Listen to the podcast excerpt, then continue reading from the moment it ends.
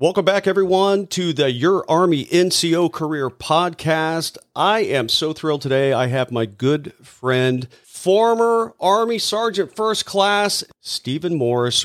Stephen, how are you doing, my friend?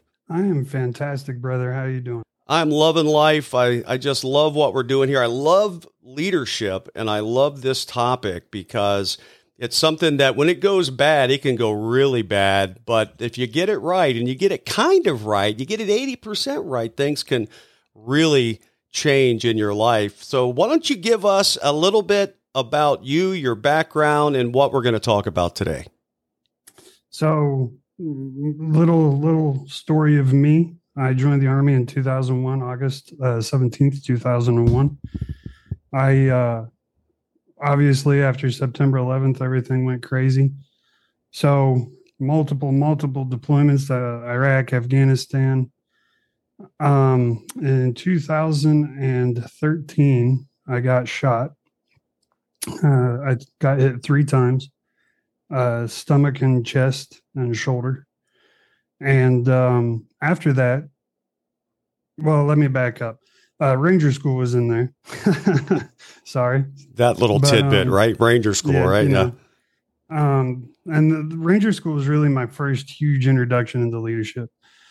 I mean, that's really all Ranger School is, is a giant leadership course. But um, got shot in 2013. Afterwards, um, I just couldn't perform on a, in in a combat capacity anymore. What was your MOS? Damage. 11 Bravo. So you were a good old 11 Bravo. Yeah. So you were you yep, were in the middle of it for sure. Yep.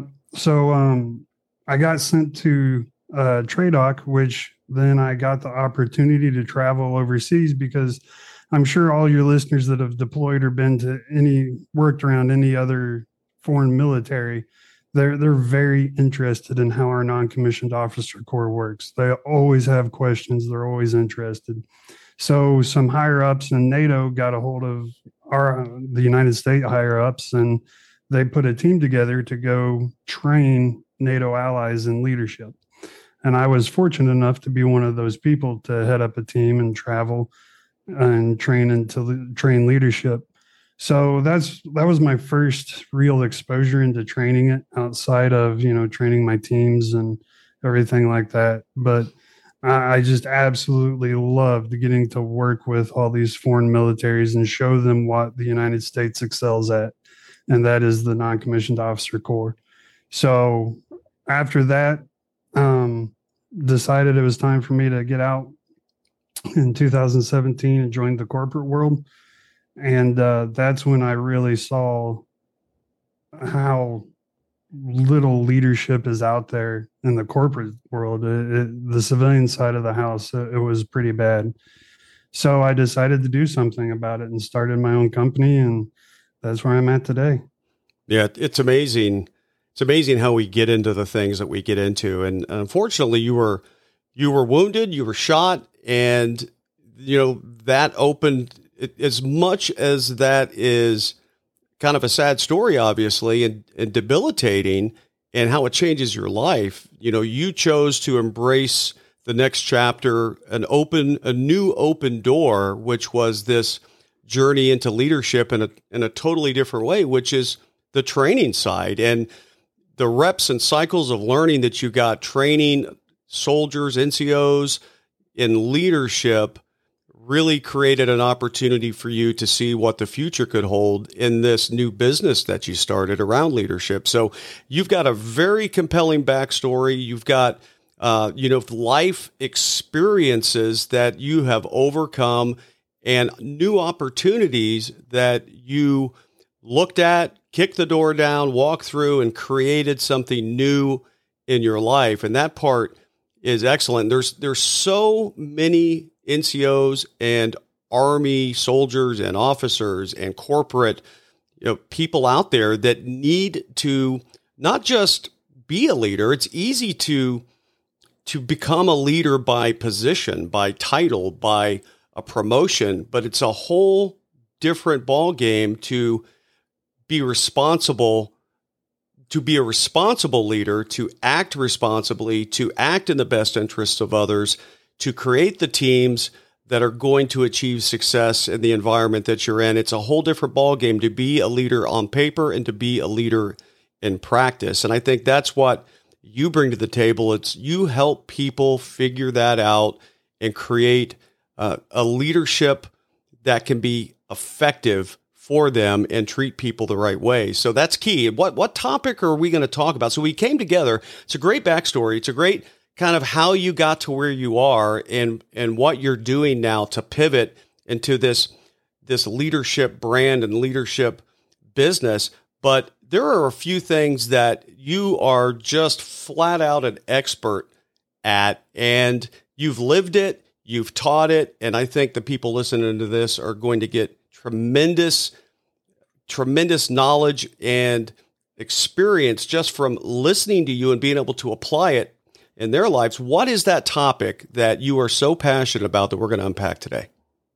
So today we're going to talk briefly over the the my five steps of team building, and my my, my steps are quite a bit different than what you'll find if if you Google steps to team building or if you've read a book on it before. Um, when I first became an NCO and got my first uh, team, I, I led through position and title only. I didn't understand the dynamic of what when you build as a, a high caliber team, what that will do for you as a leader and what it'll do for your organization. So I, you know, I, I had seen or experienced people leading that way with by with their rank and you know position only. I thought that was how it was done. And then fortunately, I, I, had an amazing NCO over me who grabbed me by the back of the neck and said, uh, No, let, let me teach you how to build a team. So after that, I got really involved and I, I, I fell in love with team building and more importantly, building the personal relationships they that when you form your team when you're building your team you develop these personal relationships that you, that last forever. To this day i still talk to almost every single soldier that's ever been underneath me. Wow. And and what you said there that people really need to pay attention to is you had someone over you that you worked for that took an interest in you. That's what i hear so much today from ncos that are you know on on Facebook that I talk to or inside my membership is that hey, does nobody really cares about me and I can't find a mentor. I can't find somebody who I can model myself after because of selfishness, because of competitiveness, because of maybe they're just not trained and understand the core tenets of leadership. And I'm not saying it's their fault in every case because people, again, have role power and sometimes they get put into positions they're not ready for and they haven't had good leaders over them. So there's a great chance that you probably don't have a great leader over you. And that's, you know what that makes you? That makes you normal in today's society. But when you do, when you have that leader over you, and I know you had one Stephen and I had one. His name was Staff Sergeant West Bay. I'll never forget it. I was in Korea. I was uh, I was a specialist. I was you know a private first class. I had this guy that that grabbed me by the neck and you know I he said you need to stop going out and drinking every night. You need to pay attention. You need to do these three three or four things. And it was kind of a wake up call that I needed and that I started to model myself different. I started to think about what was important uh, in life and my career. And if I really wanted to get to the other side of what this success looks like, I needed to, to think, act, and do things a little bit differently than everyone else. And I am so grateful and so privileged to have him. I'll never forget him. That's been decades ago, but it is something you'll never forget. So if you don't have that leader today, I get it. I understand. But be that leader for the next person that's coming up under you. Be what you always wanted, but maybe never had. And if you have one of those leaders today, hang on to them, stand next to them, take as much information, take as much as they're willing to share and help you. Take it all in because Those are rare unicorns out there. And you need to be a unicorn to be a difference maker in the world, to be a difference maker as a leader, to be a difference maker to your soldiers.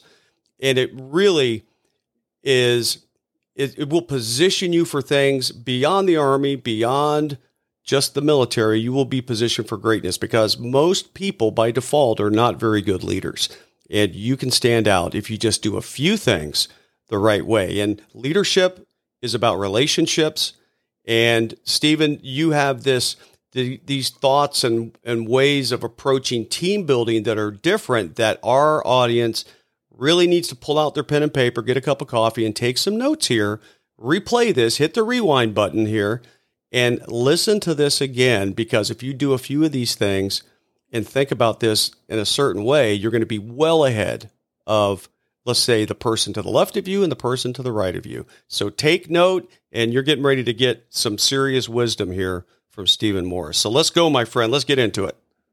So, right. So, the first step, and, and, keep in mind, guys, that the, these steps are designed as something you can go apply tomorrow and something that will give you results by the end of the month.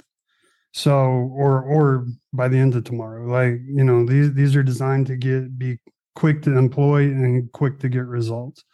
So the first step is the the forming step, and I call it the forming step, even though very rarely do you actually get to form your own team. But when I would approach a new team, even if it was already established, I always approached it as a, as if I selected these guys, right? Because it doesn't matter if I selected them or not; they're my team. So I approach it as I selected them, and it's my responsibility to to train them and teach these guys. So, forming stage, I want everybody to kind of think of building a house. When you build a house, you, you don't just lay the foundation. First, you have to level the ground. You have to have a nice, smooth, level surface to put that foundation on. And that's what the forming stage is. And what we really focus on in the forming stage is personal relationships. Um, every single one of you should carry a leader's book with you. If not, I have some good examples. I know Stephen has some good examples of uh, le- leaders' books as well. But what you're going to do is you're going to spend time with each individual soldier, not as a group, but as an individual. And you're going to get to know them. You're going to get to know their spouses. You're going to get to know their children. You're going to, you need to know names, birthdays, and put all that information in your leader's book so you can reference back to it and always keep track what this is going to do is when when you have a soldier say his wife had just had a birthday and you walk into company or regiment or wherever you're working and you hand your soldier a card addressed to his wife or him and his wife and say hey tell your wife happy birthday from whatever organization you're in.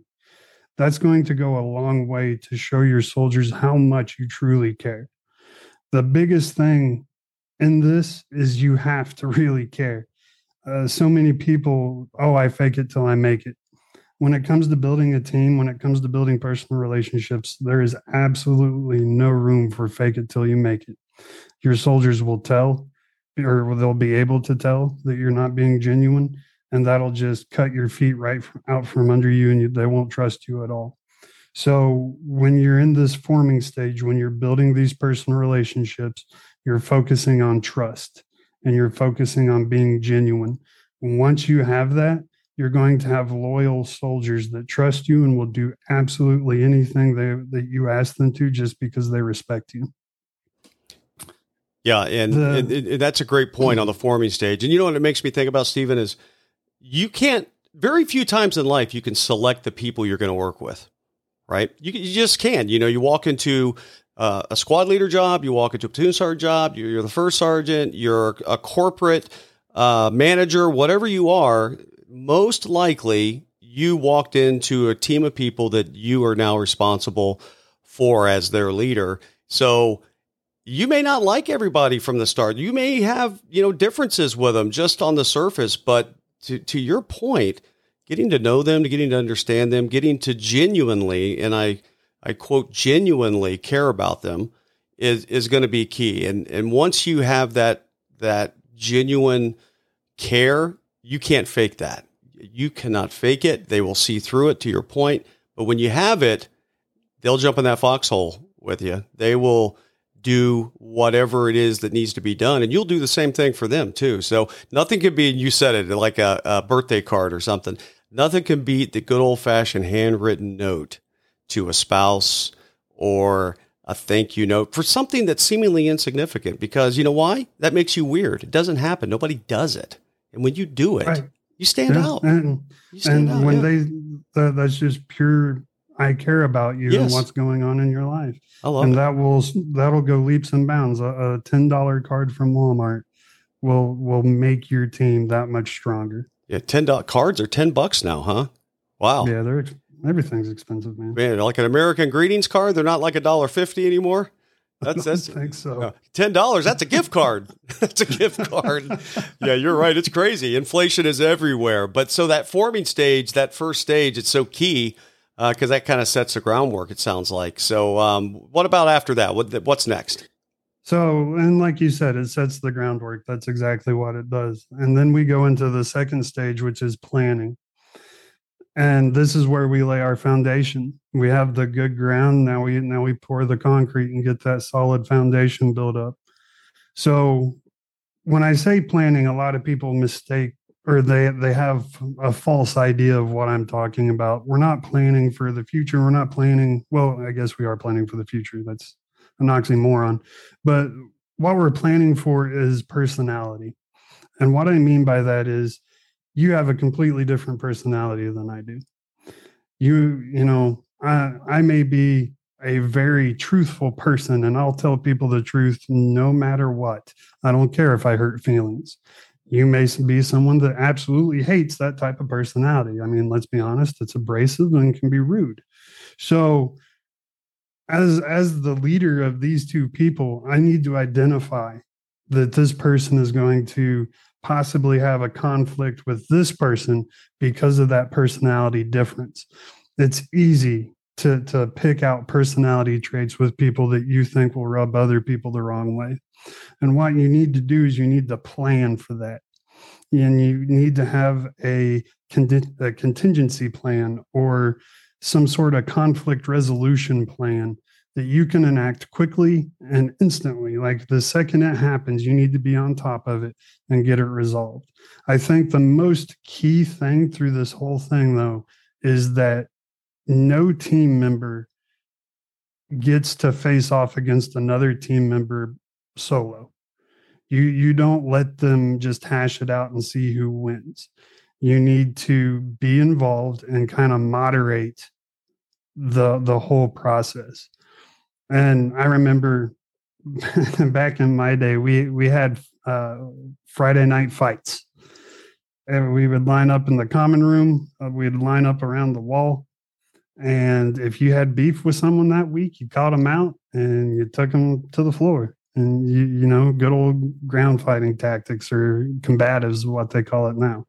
And and but again, it was completely moderated. So the second it got too violent, the second it got too rough, somebody would break it up somebody would stop it. Then the you know if, if the beef still continued those soldiers would get pulled aside and they would, would get mentored or coached through the process of what was going on so that we could find the common ground. There's there's to this day there's still people i can't stand that i that i worked with. And we fought so many times. But at the end of the day like you said earlier, I would jump in a foxhole with them any day of the week because we had leaders that, that understood this concept. We don't get to hash our beefs out alone. It's moderated, controlled, but we hash it out all at the same time. I understand if you work in the corporate world, you can't have Friday night fights. People are going to have a problem with that. But that, that's definitely how we did it back in back in the day in the army but that that's the key of the forming stage is, is always having a safe place where the, your soldiers can hash out their problems but at the same time they're protected because you're moderating it.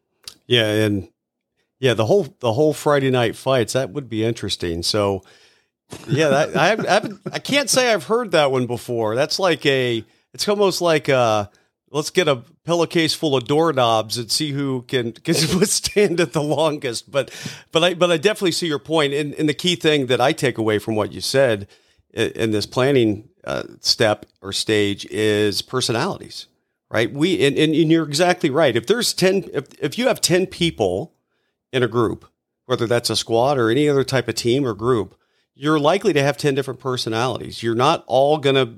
You were all raised differently you know, in different uh, socioeconomic conditions. You come from different backgrounds. You had different upbringings. You had different friend groups. You look at life differently.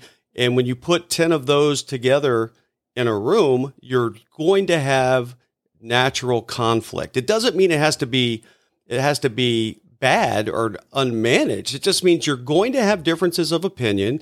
And I think the key thing here that I heard uh, kind of between the lines is you don't always have to see eye to eye, but you have to understand how to resolve issues together, and you have to understand a, a core level of respect for each other, and you are all there to do something collectively that you can't do individually, right? Which is the mission, which is the the showing up and and doing the thing that you all have to do together to be successful as a team. And I think that's if everybody if everybody was the same and everybody thought the same way, then we would be redundant. We wouldn't need that, right? There would be no, there would be no interesting uh, kind of life there. It would just be boring. Everybody's cookie cutter. So that brings a lot of goodness out. You just have to. It sounds like manage where there could be friction or conflict. Be able to manage that well. And I think going back to the forming stage when you have uh, a real understanding of those people and their backgrounds and their spouses and their kids and where they came from and what their favorite teams are and and all of these things, it makes the conflict from the personalities much more manageable and understandable from the leadership perspective. Absolutely. And something you said that that I teach often is it, it, can sound bad the, the the whole conflict resolution planning uh, like oh you know the whole, just the word conflict i think can make it get, give it a negative kind of tone but it's actually not negative at all. Like you said if you have 10 team members you're going to have 10 different personalities. That's a good thing. It's going to cause conflict yes but also what you're going to get is 10 different perspectives on how to solve a problem so once you have your conflict resolution plan and excuse me enacted, you're going to be able to then steer away from the conflict and focus on the resolution of problems. And you're going to have 10 different people to pull pull these ideas from. Yeah and what i see today is so many people and i hear this from ncos uh, that i that i speak with regularly is is you know this this notion of conflict and this notion of personality differences, a lot of leaders out there, both in the army and outside the army, they just tend to turn turn their their blind eye to it and just ignore it because they don't want to deal with the issue. They don't want to have to bridge relationships or figure out ways to create the team uh, kind of environment that's going to be successful. It's a lot easier as a leader to ignore things and let it fester and to just deal with the consequence. Yeah, well, you know, he, well, you know, Stephen just complains a lot. That's just the way he is, right? That's what you hear. Oh, that's just the way he is. Just ignore him. And that's great when times are times are okay when the when the heat gets turned up in the situation, people become more of what they are and more of what they display. And this is now all magnified and can turn really negative and bring a team down. So, as a leader, you cannot ignore these things and these conflicts and these these personality differences. You have to embrace it as an opportunity to get better. And to your point, what I love what you said was you're going to get 10 unique different points of view and perspectives to solve a problem. And if there's, it's like a recipe. You're going to take a little bit of a lot of things and you're going to make a great meal out of it. And sometimes the the person that people perceive as the most negative, the most uh, ornery or crotchety or whatever term you want to use, can have a great perspective on something, uh, and it's in part because of their personality. You just have to learn as a leader to manage it.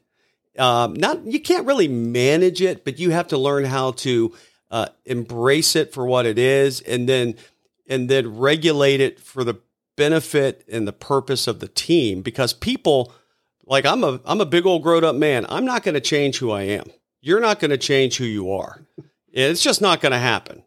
And right. and all we can do is is try to get the the right approach with our teams to take the best out of their personality and apply it to the team. Because you're not going to make a grumpy person you know a peach tomorrow. It's just not going to happen. Grumpy is grumpy. You got to figure out a way to work with that and get the most out of it. Right absolutely. And uh, like you said a, a lot of times the reason leaders fail at this part is because they fail at the first part. They don't develop those personal relationships, so they don't learn the personalities. If you don't know the personalities, you can't, like you said, you can't manage the, these issues as they come as they become issues, and eventually they will. So you can either you know succeed at the first step and build these personal relationships so that you can succeed at the second step where you can manage these issues as they arise and turn them in from something negative into something positive or it's just going to be negative and absolutely destroy your team. Yeah it's it's a great point. So we've got these first two steps. So we've we've learned about them we're building trust. We're understanding personalities. We're we're uh, monitoring and pulling the best out of their personalities for the good of the team. We're resolving conflicts as they come up. In your case, you're having them beat the hell out of each other on Friday night. you know, so uh, to each their own, right? Whatever works. Uh, just you know, some teams, you know, when you're in 11 Bravo, I say that kind of funny, but when you're in 11 Bravo and you're in this high higher stress, you're put in these positions, you're deployed to the front lines, you're doing these things sometimes you need to release that stress and sometimes some more you know direct physical activity can be a great way to do it if it's done right i would think right? How i'm aviation guys? So we didn't do that too much. We didn't do that too much. We just said okay who's getting the who's who's flying in the front seat today? That would be our stress relief. So i, I totally i totally get it. So we got those two things. Now we're moving on to step three here. What's that? That's the organizing stage. And so like I, in the first two steps, you've really learned uh, pretty much as much as much as you can about their personalities and skills. Now, what you're going to do is you're going to organize these personalities and skills into a position within the team that that meets their strengths. Uh, uh, the example I always use is you are good at PowerPoint. I'm good at Excel. You know, our team leader isn't going to want to put me on PowerPoint because I suck at PowerPoint. You know, you can't be on Excel because you suck at Excel. So if the leader hasn't taken time to get to know us, learn our skills, and makes that that decision to put us where we aren't strong, that's just going to hurt the team. So now we're going to organize our team to where what meets their strengths, be it, you know, if you're an 11 Bravo, who's going to be a saw gunner? Who who can who can carry the saw you know who's strong enough who can ruck with it who is going to be the grenadier who who can chuck a grenade. You know these are things you're going to learn as you get to know your team and you're going to start positioning them in the right positions. But you're not going to stop there. I suck at powerpoint. I need to get better at powerpoint. You're also going to identify my biggest weakness and you're going to start having me cross train with Stephen Faust, who is good at PowerPoint, to bring my skill level up some. And then on top of that, this is where you're going to start training your your 20% to do your job. And then they're going to train the next 20%. And I say 20%, I assume everyone knows the 80 uh, 20 rule. Are you familiar with that? Yeah, absolutely. The Pareto principle, 80 20. So uh, if you if you don't know what that is, no no worries at all. Just look it up. Uh, you know, you get twenty, you get eighty percent of your results from twenty percent of the effort. Uh, you could apply that to just about anything in life, and it's and it's a pretty sound strategy, and it makes sense in this for sure. So yeah, so basically what I'm talking about is you're going to take the the twenty percent. To if you're in a team of two, you're going to take your top two guys that that are your best, and you're going to start teaching them to do your job and then you're going to give them responsibility. You're going to start training them to be leaders. And then once they are starting to get a firm grasp, they're going to go to their 20% and start training them to do their job. And this is how you get a constant flow of leaders. And back to something you said earlier, Stephen, where leaders aren't just training leaders anymore. I, I think it's because of competition. Yeah. I think it's because leaders are scared if I train you to do my job, I'll lose my job. As to oppose, whenever I learned this principle and I started teaching everyone under me to do my job, that got me promoted faster. Yeah, it's hard to see so, that though, right? I mean, people intuitively don't think about that. And it, you're right. I hear that today too a lot, which is, uh, competition. Well, I don't want to train somebody to get promoted faster than me. You know, I'm trying to make points, and if they get more points than me, and then, you know, that's that's a very narrow way to look at things, narrow focused. It, if you help enough people, so Zig, the great Zig Ziglar, if people don't know who that is, look him up. He's a great motivational speaker. He used to say, and I and I live by this: if you if you help enough people get what they want, the day will come when you can get more of what you want. And leadership is the same thing. Never be afraid to help somebody out. Never be afraid to teach somebody your job. If you are trying to keep everything to yourself and be that type of leader, this just in, you're not a leader. Number one, a lot of people go to the basic leadership course. They go to BLC in the way the army is today. You know, you they've done these lateral appointments to corporal now, and you are a specialist, you go to the promotion board, you get you become promotable. As soon as you go to BLC and you graduate BLC, you put on those corporal stripes and you're an NCO. By definition, that's a leader. And they're no more a leader than what they were 30 days prior. It, it right. it's there's no difference, but it's becoming a leader is knowing how to think, act, and operate with with the people that you're leading, how to bring them along. And I love what you said about teaching them your job. You're you're one person. When you get tied up and bogged down, isn't it great to have a couple people you can lean on who have been through those experiences? That to me is a leader. A leader should be able to step back, step out, and the team continues to function at a very, very high level because they've been trained and taught and not only that, but given the opportunity to demonstrate those skills and make mistakes and celebrate celebrate errors, right? You you don't get better without making mistakes. And when you celebrate the effort and the and the and the willingness to step out there and put yourself out there into uncomfortable tasks, we should celebrate that when they don't go as advertised because you got to get reps, you got to get cycles. And if you haven't done it, wouldn't you rather do it with a leader like Stephen Morris that's going to teach and put put their arm around them and say, yeah, you know, that didn't go very well. Here's why. Here's what we can do better next time, as opposed to sitting across the table from them going, you suck. You can't do anything I tell you to do. What kind of response do you think that's going to get you as a leader? And is that person going to follow you to the ends of the earth? Probably not. So I love that kind of analogy of, um, of, of how you describe that a great example of that is uh, when I was a sergeant E5. I, uh, you know, I had a, I had my little fire team. Yep. And one day I was tasked by the lieutenant to come up with a uh, a, a, route plan. We we're uh, uh, we were walking on foot. He wanted a route plan, and so I, you know, went to my point man, like, hey, we're going from here, gave him all the details, told him to make the route plan. I didn't actually make the route plan. My point man did it. Yep. Then I went to my comms guy. I'm like, hey, here are the freqs. Make sure they're good. Make sure you get radio checks, blah, blah, blah. Left him to do his work.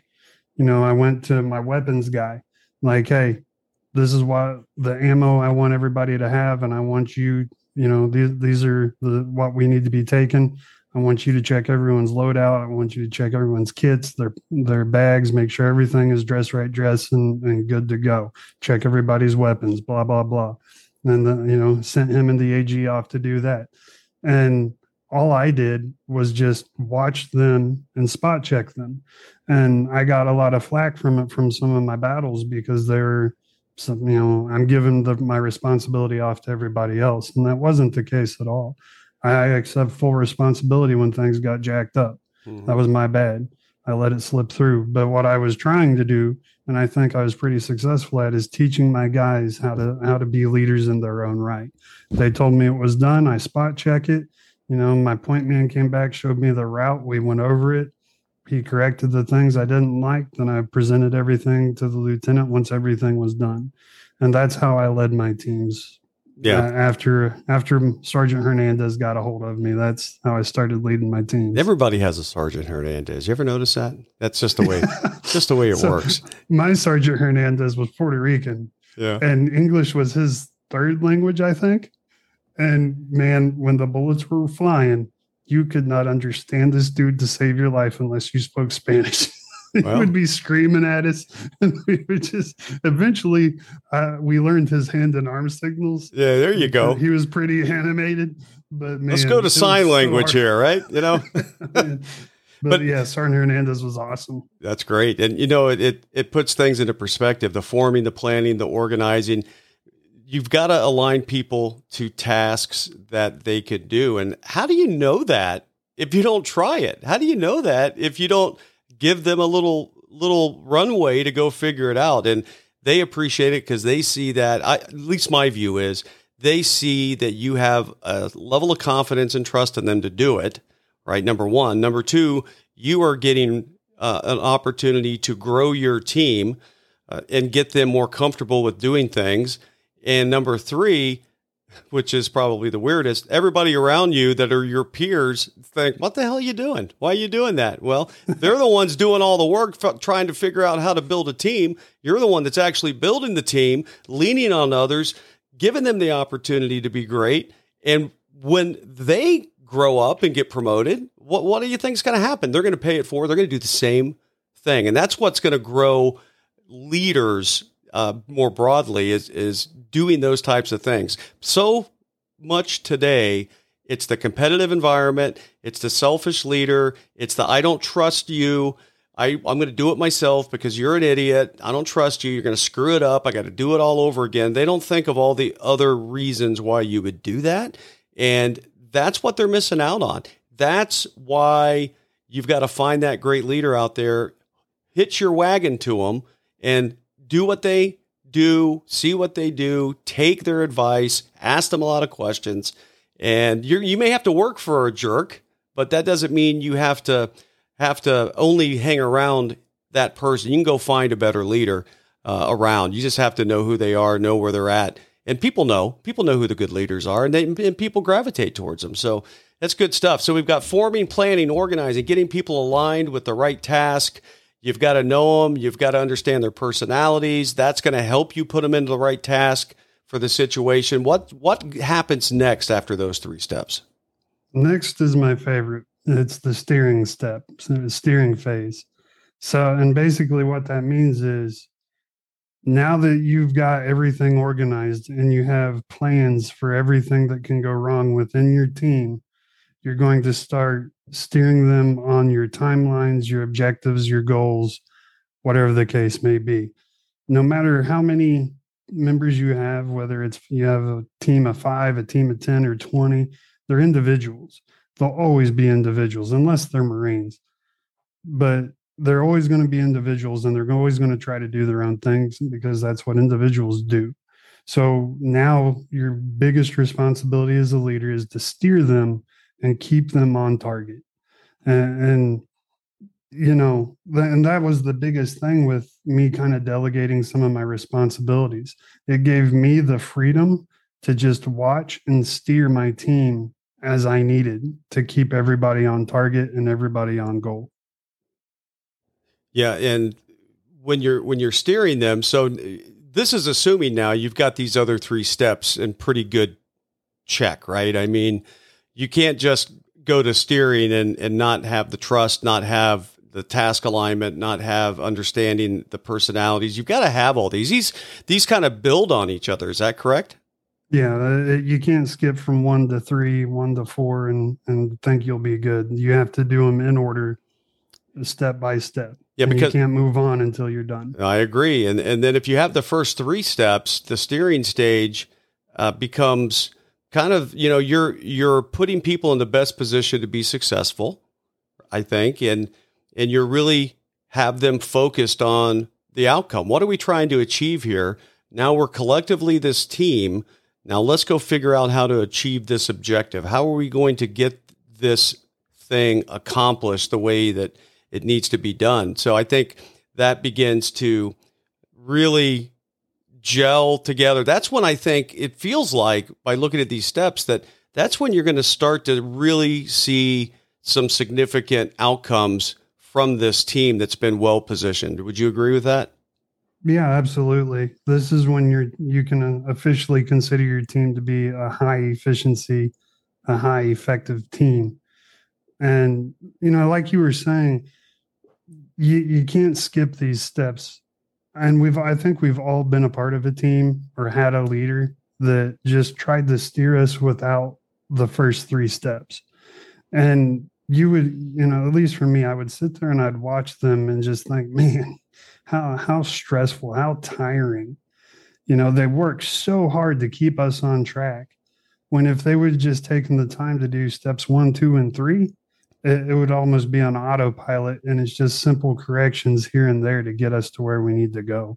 Yeah. It, what do you think here? It's so if I'm a, a new squad leader, or let's say I PCSed in somewhere and I'm taking over a team or I'm taking over a platoon or something, what would you say? And I know it depends is the right answer here, but what would you say is a reasonable amount of time it's going to take me to come in first time they laid eyes on me to really establish these steps to get the get the forming, the planning, to really understand them, to get a little bit of trust built up where we're going to be able to have effectiveness. Maybe we're not fully there. That's going to take even more time, but to really get kind of that 80% in place where there's there's some base level of trust and there's this foundation built. What would you say is a reasonable amount of time?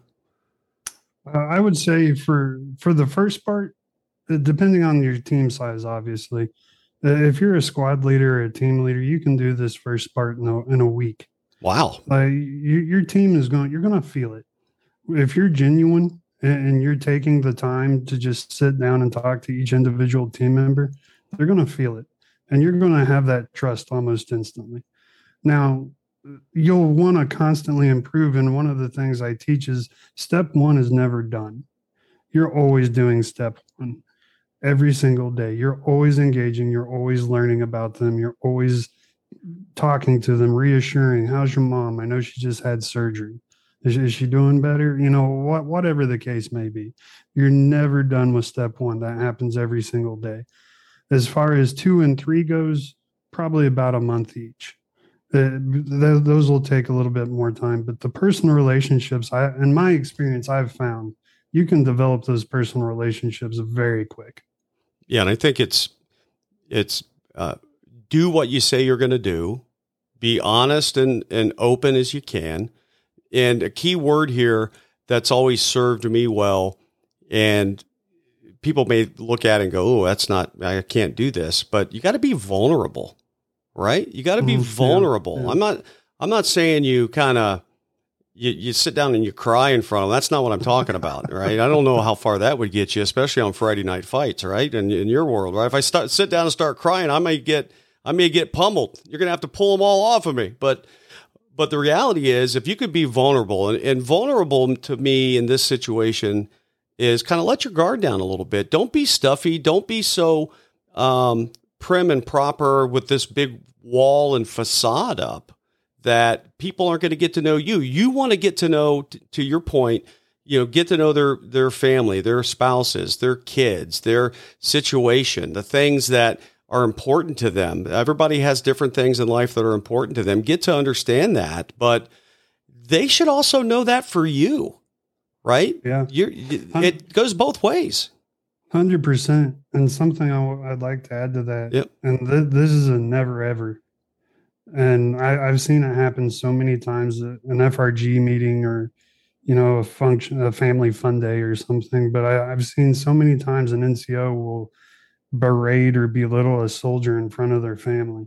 Oh my gosh. And that that is the worst, absolute one of the worst things you can do. You've lost them forever. You, yeah, they'll never respect you again. They'll ne- you'll never have their loyalty again. And, and uh, again, I, I would take a lot of flack because I would never refer to my soldiers by just their last name or just their rank when their families would, were around. I would always refer to them by their rank and name, just like they would, you know, you know, Sergeant Morris.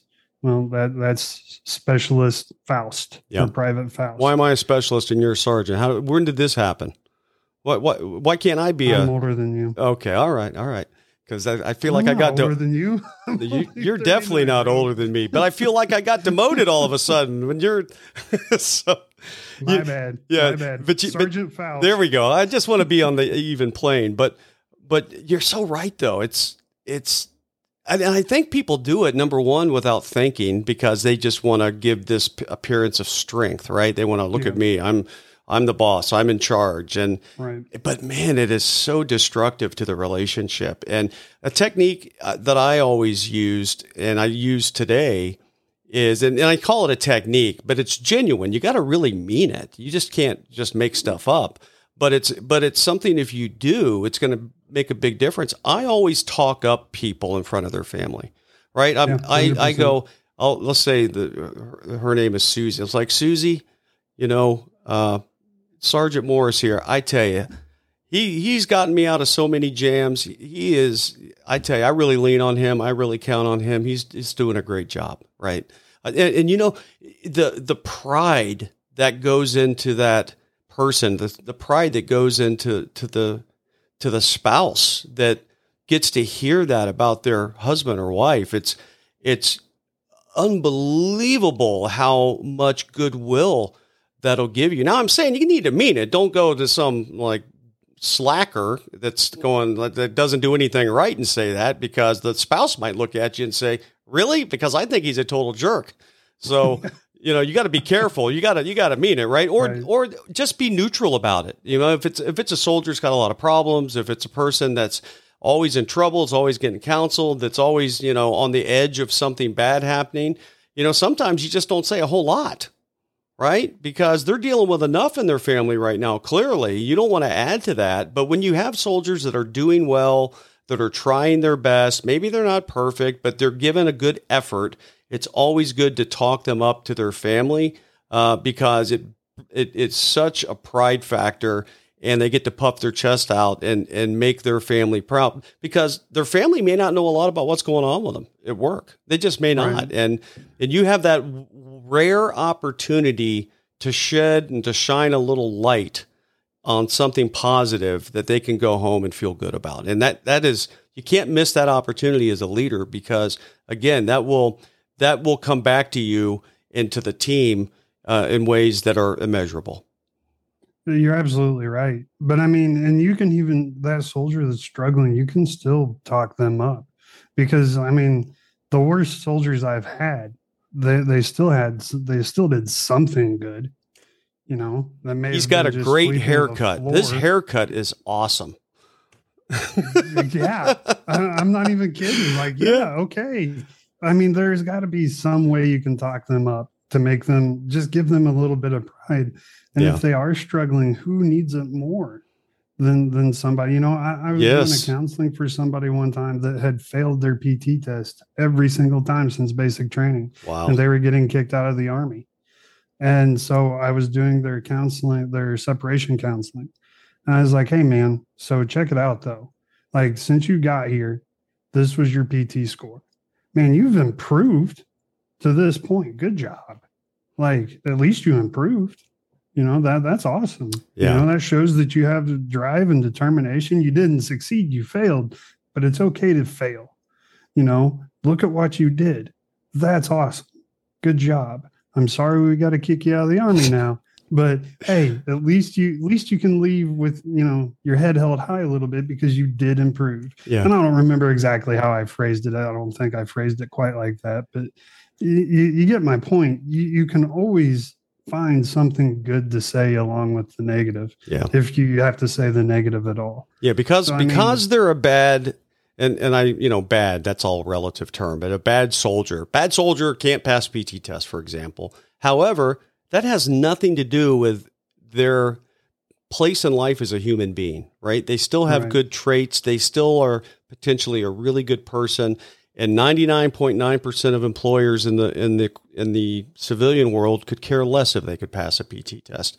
It'll never impact them a bit. And it's it's look for the the moral of the story I'm taking away from that is look for the positive and accentuate the positive. It will get you far further down the path of success than focusing on the negative. And we all know those leaders out there, and and I won't even call them leaders, but we all know those people out there that will never tell you you did a good thing, but will pick every single negative thing out that you do and take a lot of pride in pointing it out to you, but will never recognize you for anything positive.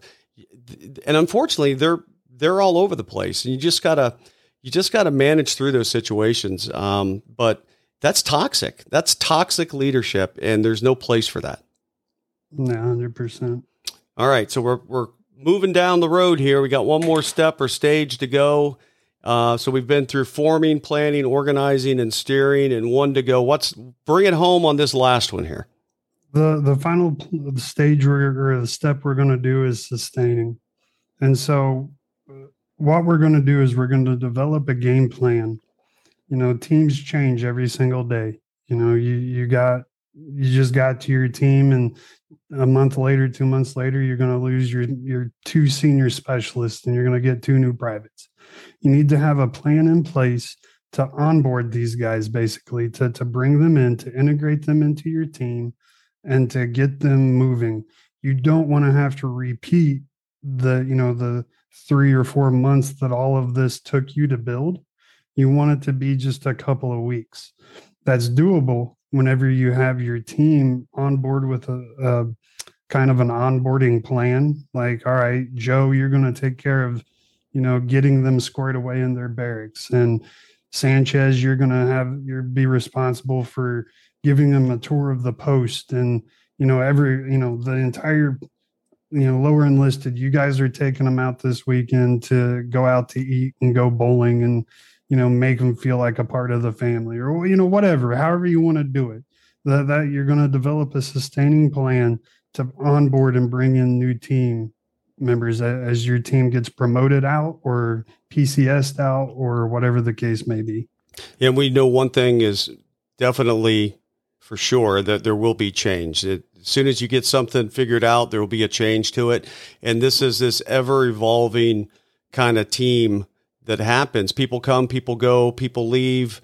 And I think, I think also, tell me what you think about this, but when you are doing these steps the right way and you're learning about their personalities and their families and their situations and their hot and cold points and, and you're getting them aligned and all of these things, you get a new person in to the team. You as a leader can continue to do these things, but at what point in this in this process does the team begin to take care of itself? Right? Uh, the team is used to now this method and this way of of existing and performing and and having each other's back because of the way the leader has has created the environment. But then the team itself kind of brings that person in and surrounds them with all the good stuff. Would you? How do you think? What do you think about that? So you'll start to notice that around step three, around the organizing, and then it will be fully in effect by step four once you get to the steering, because by that point you're pretty much hands off. You you know, I got in an argument with a guy on Facebook the other day in a group I'm in. He said that he thinks manage the the term manager and leader are interchangeable, and he thinks the term manager gets a bad rep. That all leaders have to manage. And I, re- my reply to him that started the argument was that's bull. Uh, as a leader, I never manage my team. yeah, I might do time management, but that's not really managing. That's not what managing means. I don't manage my team. I give them their projects. They go manage their projects. I lead them through managing their projects. I, I never, does that make sense? Uh, I never manage them. Well, when I, I hear that, them, yeah, when I hear that, I hear like you give them the opportunity to fail, right? Which is a positive, mm-hmm. right? You give them the the opportunity to to make their own decisions that are going to help them be successful. It's going to create an environment that they can stand on their own two feet without somebody giving them the three step bullet list of exactly what to do. And I think that's going to create, that's going to uh, condition the team uh, in the environment that you want to create, which is people to think for themselves, to be creative, to come up with solutions, to lean on each other. If they have questions. That's why we're there. We're there to guide. We're there to help. We're there to remove roadblocks. We're there to do these things, but we want them to be able to uh, understand what we're trying to accomplish and formulate the plan to get there. And it may be different than my plan or your plan, but it's a plan and it can work. And they're going to learn so much along that journey that we want them to experience that, right? We right. want them to have that uh, opportunity to to learn and to have these massive aha moments in these things and yeah, we can go in and do it for them because we used to do it. We used to do these things and we could go do all that for them. But who are we developing? What are we creating for the future if we do that? And sometimes you may have to. Sometimes things are falling apart and you have to step in and do a few things. But but by creating that environment where people can be creative and try different ways to be successful, I think it's positive. And and if not, then we got Friday night fights, brother we got we got Friday night fights. You, really like I'll, that? I'll never forget that. Huh? I'll never forget that. So that's yeah, cool. So what what else on any, anything else on sustaining? Um, so before we kind of put a bow on it and, and summarize it. No, I mean, like I said, by by this point, your team's pretty self sufficient. They don't even really need you anymore. And, and, and that's where people to, get scared, right? I mean, people are like, "Oh, I'm not needed anymore." Oh my gosh, what? To me, that is like the greatest kind of accolade that I yeah, I could well, get, right? To me, it's awesome because I'm naturally a lazy person, and you know I can just sit back with some sweet tea and watch it, watch my team go make me look good. Yeah, and all your peers are swarming around like bees with their heads yeah, cut off, right? Yeah, I mean, eh, but no, sustaining like you, all, all it really matters is you have your team ready to onboard new team members because like you said change is inevitable. It's going to happen. So be prepared for it. Have a plan in place and let your team do their thing. By this point it's just going to be gravy man. Yeah the only constant in life is change. So 100% yeah so we have so these are the um these are the five steps. We've got the forming stage which is really laying the groundwork, understanding the, the person, their families, their situations, things that are important to them. We got the planning stage, which is really understanding the personalities, the traits, kind of what makes each person tick, and then taking that information and, and applying the right things to it to get the most out of your people and to put them in the best position. Then we move to the organizing stage, which is really um, aligning the the right tasks to the right people based on skills and their ability to get the most success. So, and it's sometimes setting people up in, in ways that they're uncomfortable so they can learn and grow. And that's always a key thing there. Then we move to the steering stage, which is really about uh, are they aligned with the goals? Do they understand the outcomes that we're trying to achieve? how do we make sure we guide them and, and give them the opportunity to be successful? We move to the, the final stage, the sustaining state, the sustaining stage, and we make sure that as the team changes, people come in, they go out, that we put our put our team around these people to bring them into our culture to after we've created this culture apply that culture to people coming in so they can quickly get swept up in all of the good that we have put into place over time. And you indicated you can get there very quickly, right? You said a, you know a week or two, a month or two, depending on the steps, and it does not have to be a you know oh my gosh, it's going to take me three years to get there. It doesn't have to be that way, and and just just really understand your people. This isn't a magic formula. It's just about really using some common sense and, and some logic and doing what's best for people. Would you agree? Yeah, I mean, you pretty much hit it on the head, man. Like when people ask me to talk about this stuff, I'm like, common sense. Yeah. Like, like, how do you not know this? But I mean, people don't because right. I guess I was just so fortunate to have a leader to teach me. And I, I guess, like you and I were talking not too long ago, I, in the army, I never had an experience where I had a leader that I would say was bad. Yeah. All my leaders, I mean, I definitely had leaders that were better than others, but I, I don't, I can't think of a single leader. And I've thought about it several times since we had that conversation that I had a bad leader. And so, but apparently I'm, I'm the unicorn, man. Like yeah. they're everywhere. You've been blessed. And now, now that I, I get into the civilian world and I really see it, and so, you know, it's just common sense, man. And the biggest thing, it's not a race. Don't worry about how long it takes. You just do it. And every it'll come natural. Just be genuine. Love your people, man. And and that's the biggest thing is is a leader is loving his people. And I, you know, there's not a soldier that I've led that I wouldn't die for right now to this day, till the you know, I'm 80 years old, you know, 40 years from now I, I will still be willing to die for those guys every single because I love them. And that, you know, it's genuine, man. You can't fake it. Yeah. And in, in a nutshell, it's just care about people, care about people, care about what they do, care about their lives, care about their relationships, build your relationship with them, be genuine, be vulnerable, help them get to the next step. Don't be threatened by them if they're better at certain things than you are. Embrace that, embrace that, um, grow that in them and they will follow you for life. And I'll never forget those relationships that I've built. And if you don't have a relationship like that, uh, go find one to the best you can. If you can't find one in your unit, uh, go go find someone that um, that you've heard about. Go meet someone. Go go hang out with people that think differently. And and the key is most people don't think like this. Be different. Be weird. Weird is weird is good usually when it comes to leadership because most people don't practice 100%. these yeah. things. Be odd, be different, stand out.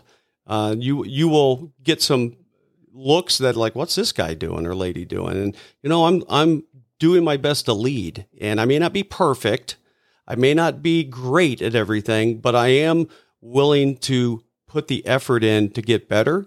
And it's okay to make mistakes. It's okay yeah. to make mistakes when, when you talk about vulnerability, that that's that's where I think I excelled at being vulnerable with my team, is acknowledging my mistakes. You know, whether it's I jump to the wrong conclusion, which I'm very bad about doing. Yeah, uh, I, I see something, I instantly come up with my conclusion, and these two soldiers are in a world of hurt because I think they were doing this when they actually were doing something else. Yeah, or whatever, and you know it's never, you know, where I would let my soldiers disrespect me or berate me or put me down or anything like that. It's just being honest, like, hey guys, look, I saw this and I thought this. I'm sorry. I jumped to the wrong conclusion. Like, my bad, guys. I, am human. I'm sorry that I, I screwed up. I'll take care of it from here. You know, and that, that's where I would be vulnerable, I think the best is just admitting my mistakes to my soldiers. Yeah, I wonder how many how many NCOs and leaders out there actually admit mistakes. I think it's there's so much pride in a person that they get blinded by, and they try to cover up mistakes.